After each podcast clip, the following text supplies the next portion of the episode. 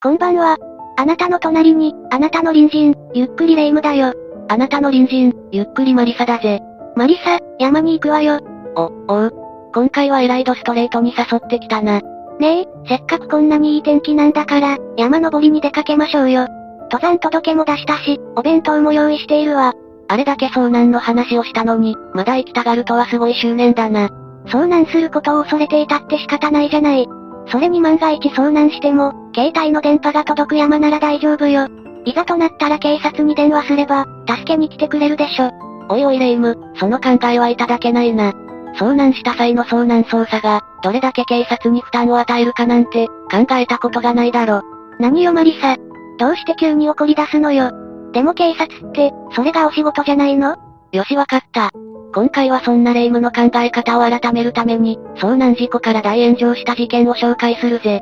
このチャンネルでは、事故や事件に関する事例を、紹介していくわ。気になった方は、ぜひチャンネル登録と高評価をお願いするぜ。それじゃみんなも、それではゆっくりしていってね。今回紹介するのは、ご在所だけ、遭難炎上騒動だ。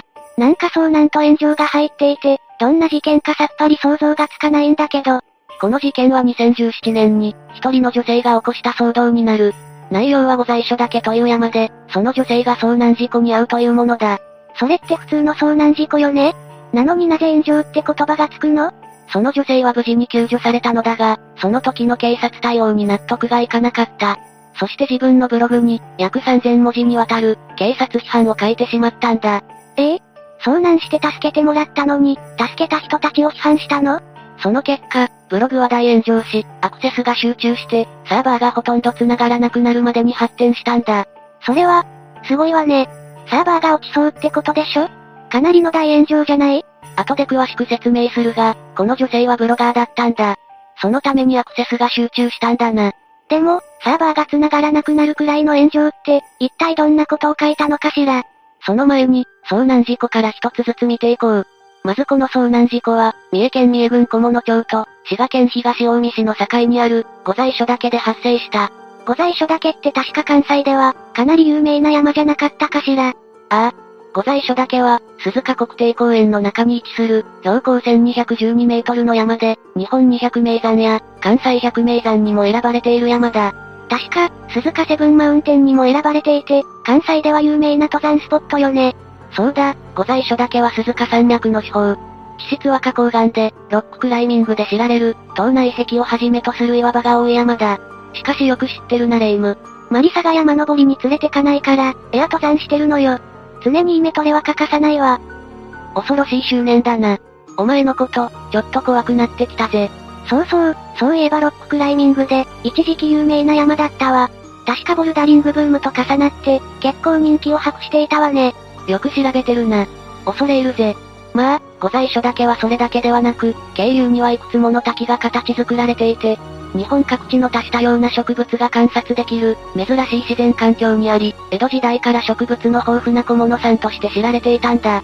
普通に山登りをするにしても、人気の山だものね。それに一帯は山岳公園として整備されていて、子供連れなんかで賑わっているイメージがあるわ。レイム、本当に今回はやたらと詳しいな。だって、この御在所だけに、マリサと行こうと思っていたんだもの。なんか楽に、御在所だけに運命を感じるわ。そんな運命はいらないんだぜ。でもレイムの言う通り、御在所だけにはたくさんの登山コースがあって、一年を通して多くの登山客で賑わっている、関西有数の登山ポイントなんだ。登山だけじゃなくて、山麓から山上公園まで、ロープウェイで12分で行けるのもポイントよね。ああ。さらに山上公園から山頂まで、リフトで8分で行けるので、足に自信がない人でも、山頂に行くことができる。それに山麓に、湯の山温泉もあるのよ。なんか話していたら行きたくなったわ。今は事件、事故の話をしているんだぜ。そうだったわ、すっかり忘れていたわ。でもそんなご在所だけで遭難するなんて、なかなか珍しいんじゃないの？いや、そんなことはないんだ。先ほども述べた通り、ご在所だけは岩場が多い山だ。なのでロッククライミング以外でも、滑落事故が多い山でもあるんだ。へえ、そうだったのね。全然そんなイメージはなかったわ。実際に遭難防止のために、山岳遭難防止の啓発活動なんかも、頻繁に行われているんだ。それじゃ、今回遭難したその女性も、岩場から滑落したわけね。いや、この女性は、普通に道迷いで遭難している。何よ、ここまでの説明は。まあ、落ち着くんだ。どんな山でも危険があることを、伝えたかっただけなんだ。どうしても山登りに行かない気ね。そろそろ私の3つの袋の紐も限界よ。まあいいわ。それでその女性はなぜ遭難したのよ。3つの袋って、巾着袋、お袋、玉袋だったよな。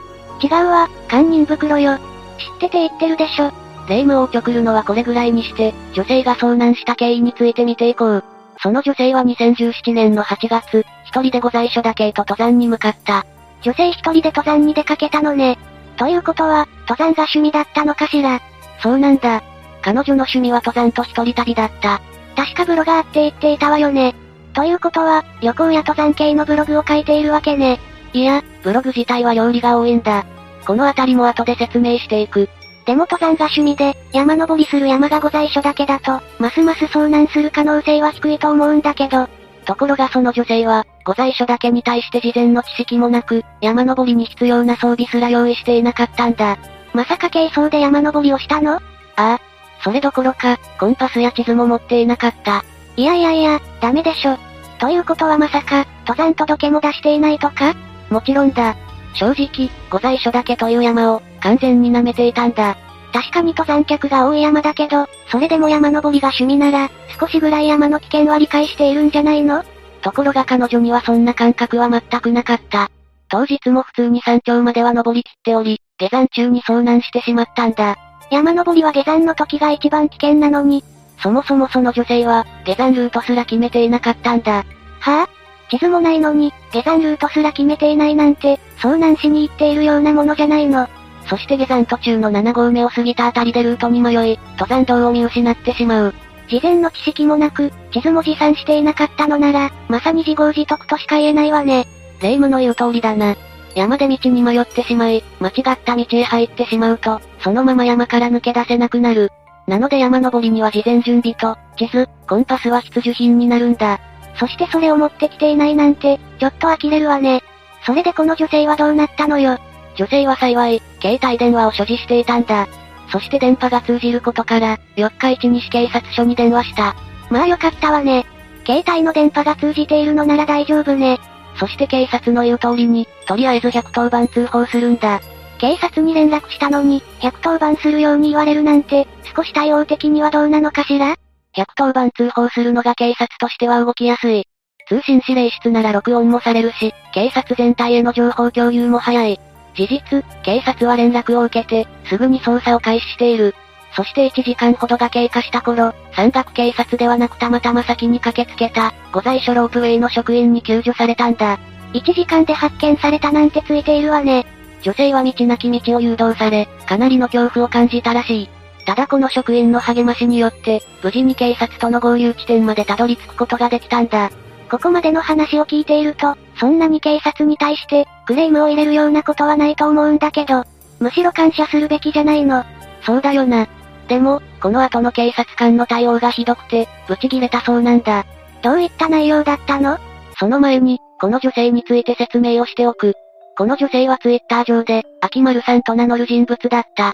彼女は、IFCA、国際食学協会認定、準食学士や、食学調味料アドバイザーといった、食に関する資格を所有していたそうだ。それでブログにも、料理関係が多かったのね。当時2歳になるお子さんの育児に追われながらも、食と健康について勉強されているらしい。実際に、食育、調味料、発酵食などの、セミナー開講なんかもされているんだ。ここまで聞くと、普通に自立した女性といった感じがするわね。とても炎上騒ぎを起こすような人に見えないわ。ただ前述の彼女の趣味からわかるように、一人で行動することが好きだった。もしかするとそのために、若干自分本位な考え方が強く、俗に言う、クレーマー気質が少なからずあったのかもな。確かに、一人で行動するのが好きな人って、よく言えば自立している部分、悪く言えば、強調することが苦手ってところがあるかもね。実際に、遭難して迷惑をかけているのに、批判のブログを上げていることから、この件に関しては、自己中心的な思考回路だったんだと思う。それで、その炎上したブログって、どのような内容だったの？ここから本題のブログの内容について見ていく。この女性は、当初はブログに書くことを、かなり迷っていたんだ。しかし、どうしても書かずにいられない思いが色々あったので、批判されるのを覚悟で書こうかと思います。とブログを書いたんだ。一応、批判される認識はあったのね。そして彼女は、約3000文字にも及ぶ長文で、思いの丈をぶちまけたんだ。とても人間性の素敵なロープウェイ職員の方に助けられた後の出来事だけに、できれば書きたくなかった、いや経験したくなかった、と書き出した。なんかよほど警察の対応に腹が立っていたのね。ただ前置きがなんか批判を交わすためみたいで、私的には少し嫌な感じがするわ。そしてブログの内容によると、女性は合流地点で、二人の山岳警察と落ち合ったんだ。するといきなり、横柄な態度の一人から、だから単独で登山するとこういうことになるんだ。と説教されたんだ。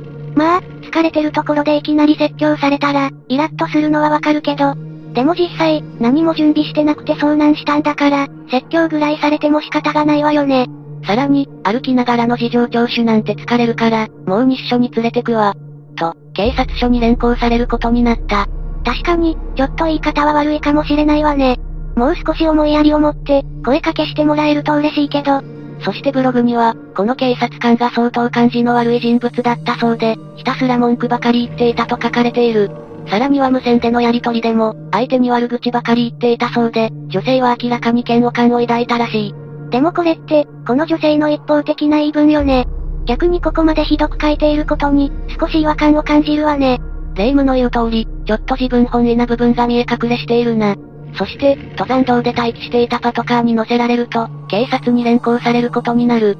その時運転をしていた若い警察官もまた嫌な感じで、女性はかなりの苦痛を感じたそうだ。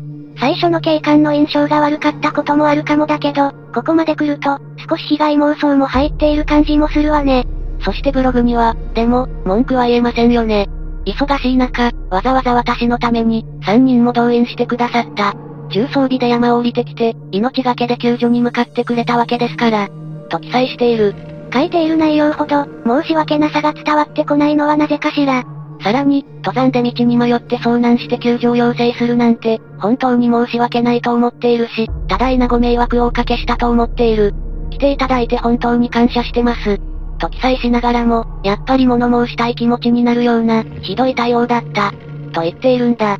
一体、彼女と警察との間に何があったのよ？女性はその後、救助に来た二人の警察官とは途中で別れ、運転手の警察官と二人だけになった。その車内での対応にブチギレたんだ。え？えすると、女性は運転していた、若い警察官に怒っているわけ？どういうこと？女性はその警察官に、これからどこに行くのか尋ねた。すると警察官は、女性に20分ほどのところにある西警察署へ行って、1時間ほどの取り調べをすると伝えたんだ。まあ普通の会話よね。ただ女性はその警察官に、なぜ、わざわざ西警察署まで連行されなければいけないの？と尋ねるんだ。ちょっと待ってよ。それは女性自身が遭難したからじゃないの？警察の都合もあるでしょうし、仕方がないんじゃない？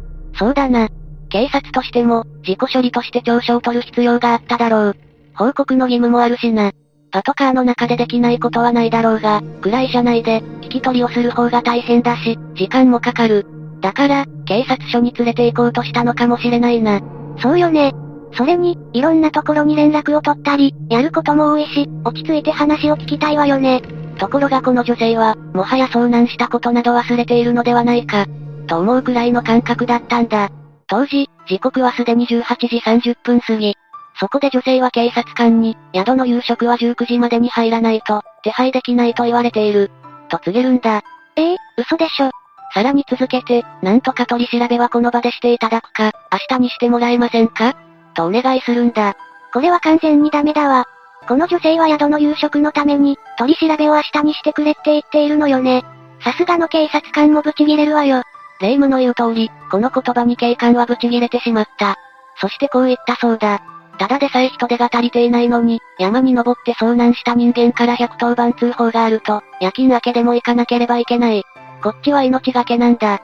警察をタクシー代わりに使うな。ありがたいと思え、感謝の気持ちがない。警察はサービス用じゃないんだ。と怒ってしまうんだ。これは警察官の気持ちはすごくわかるわ。実際に女性が遭難したのが全ての元凶じゃない。すると女性は、私だって悪気があって遭難したわけじゃないし、気軽な気持ちで救助を要請したわけではないんです。と言い返すんだ。ちょ、えー、何よこの女性は。一応ブログでは、大きな迷惑をかけたことは事実だし、本当に申し訳なく思い、感謝もしている。としている。それでもやはり、警官の対応に納得がいかなかったようなんだ。確かに言い方の問題はあるかもしれないけど、ただ女性の方もとてもじゃないけど、感謝しているようには見えないわね。さらにブログでは、以下のように心境をぶちまけているんだ。なんかもう見たくないんだけど。そもそも、遭難した人を救助するのは、警察の仕事ですよねなんで仕事中に、ぐちぐち仕事に対する文句ばっかり言ってるの？やりたくないなら、やらなければいいじゃない。仕事に対するプライドとかないの？と書き綴っているんだ。これ一応、ブロガーのブログよね。多くの人が見ているのに、こんなこと書いたら炎上するに決まってるじゃない。まだこの女性の怒りは続くんだ。遭難者の救助なんて仕事。めんどくせえし、だるいからやりたくないんだけど、公務員だから仕方なく来てやってんだよ。おめえらありがたく思えよ。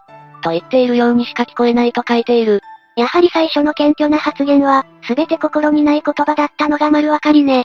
霊夢、残念ながらまだブログは続くんだ。警察官はサービス業じゃないだっていや、サービス業でしょ、公務員は。だって、困っている人を助けるのが、警察官の仕事じゃないの？困っている人を助けるのって、サービス業みたいなもんじゃん。大体、警察はサービス業じゃないなんていうセリフを吐く人に、助けてもらいたいと思わないよね、普通。とまで書いたんだ。まずい。これはさすがにまずすぎるわね。警察官はサービス業って言い切っている時点で、完全に勘違いしているわ。そうなんだ。ネットでもこの、警察官はサービス業。という言葉が一人歩きして、大炎上している。それに最後の、助けてもらいたいと思わないって、助けてもらっておいて、よくこんなことを書けるわね。まあ、感謝していたらこんなことは書けないよな。さらに彼女の怒りは、警察そのものにも向いていく。ええ？ー、まだ続くの？ちょっとやばいわね。彼女は、なんでそんなに助けてやっているという上から目線なんでしょうね。てか、何様なの？こういう人がいるから、警察って嫌われるんでしょうね。市民の安全を守るために、日夜働いているんでしょうけど、それを仕事だと思っていないようです。この警察官は、やりたくないけど仕方なくやっている、ボランティアみたいなものだと思っているんでしょうか。と。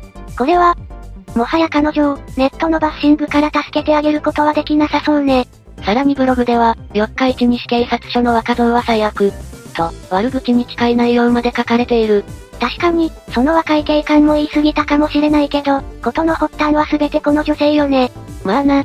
そして女性のブログでは、その警察官も、女性に対して悪態をついている。と書かれているんだ。例えば、俺よりももっと厳しい上の人に事情聴取されるから覚悟しろ。的なことを言われた。はっきり言って、今俺の腹はたわにえくり返ってるから。と発言されたと。うーん、まあ、これが本当なら、その警察官も、少し冷静になるべきだったわね。ただ女性はブログで、その警察官の発言に対して、なんだそれ、小学生かよ。あなたの腹渡の煮え具合のことなんて知らんし、と書いている。あの最初に言っていた感謝は、どこに行ったんでしょうかもはや女性も、書いているうちに、どんどんヒートアップしていったんだな。それで事情聴取自体は、問題なかったの？ああ、ブログではマニュアル通りの簡単な事情聴取と、見本通りに始末書を書かされたと書いてある。マニュアル、見本という言葉に、なんか悪意を感じるわね。一応、お役所仕事はバカバカしいとしながらも、他の警察官は大人な対応でよかった。とフォローを入れてはいるんだ。フォローになってないんだけど、それに助けてもらった女性の方が、助けてくれた警察に対して、完全に上から目線ね。ただこの後、再びその若い警察官が現れるんだ。そして女性に、ホテルに電話して迎えに来させます。と伝えるんだ。この警察官は、少し冷静を取り戻したみたいね。ただ女性は、この発言にまたブチギレる。この発言のどこに切れる要素があるのよ。女性曰く、車で20分以上かかる場所にある警察署に、勝手に連行したんだから、きちんとホテルまで送るのが筋らしいんだ。もう完全にただのクレーマーね。そして女性は結局、自分でタクシーを拾い、ホテルまで戻った。そして、なんであんな遠いとこまで連行されたのか、未だに意味がわからない。と綴って、ブログは終わっている。これは炎上目当てじゃないの？そりゃ大炎上するわよ。そもそもこんな文章をブログに上げて、炎上するとは思わなかったのかしら。おそらく本人は、きちんと感謝している旨を書いているから、大丈夫だと思ったんだろう。むしろ自分の意見や警察批判に賛同してくれる、と思っていそうね。各商売安ってやつかしら。でも内容から、幼稚というか、自己中な香りがするけど、彼女は、警察はサービス料をはじめ、夕食のために事情聴取を明日にしてくれなど、自分自身が勘違い発言をしていることに、気づかなかったんだ。最後の、警察に連行されたのが、未だに意味がわからない。という内容も、完全に勘違いしているものね。さすがにこの内容だと、ネットでは大盛り上がりに、叩きまくったでしょうね。ああ。一部では若い警察官の発言に関して、批判する声もあったが、おおむね女性が大バッシングを受けることになった。そしてこの女性はどうなったの？名前や本人が特定されているため、しばらくは SNS などから距離を置いていたんだが、最近は YouTuber として活動しているそうだ。なんか頭が痛くなってきたわ。本人は、自分は何も悪くないと思っているので、どうしようもないんだ。今回は、凄惨な事件と同じぐらい疲れたわ。これが、ご在所だけ遭難炎上騒動の、全内容になるんだ。ただ単に、とんでもないとしか言えないわね。このことからレイムも、山登りは非常に危険なことだと分かったと思うんだ。ええー、マリサいきなり何を言っているの？なので山登りに行くと、このような事件を起こす可能性もあるので、やめておいた方がいいんだぜ。ちょ、ちょっと。山登りは関係ないじゃないのよ。もう、つべこべ言わずに行くわよ。嫌だ山登りには行きたくないんだぜ。遭難して炎上するのは嫌なんだ特にレイムと行くのは危険すぎる。遭難も炎上もしないわよ。私とは嫌ってどういうことよ。ちょっとこっちに来なさい。まあ、待て、待ってくれ。よく話し合おう。話せばわかる。なあ、なあ。ふふ。それじゃあ出発するわよ。みんなも、次回まで無事に過ごしていることを祈ってるわよ。うおお、それじゃ次回までのお別れだ。みんな、それまで俺が、無事に過ごしていることを祈っててくれ。それじゃ、次回も私たちの隣人として、ゆっくりしていってね。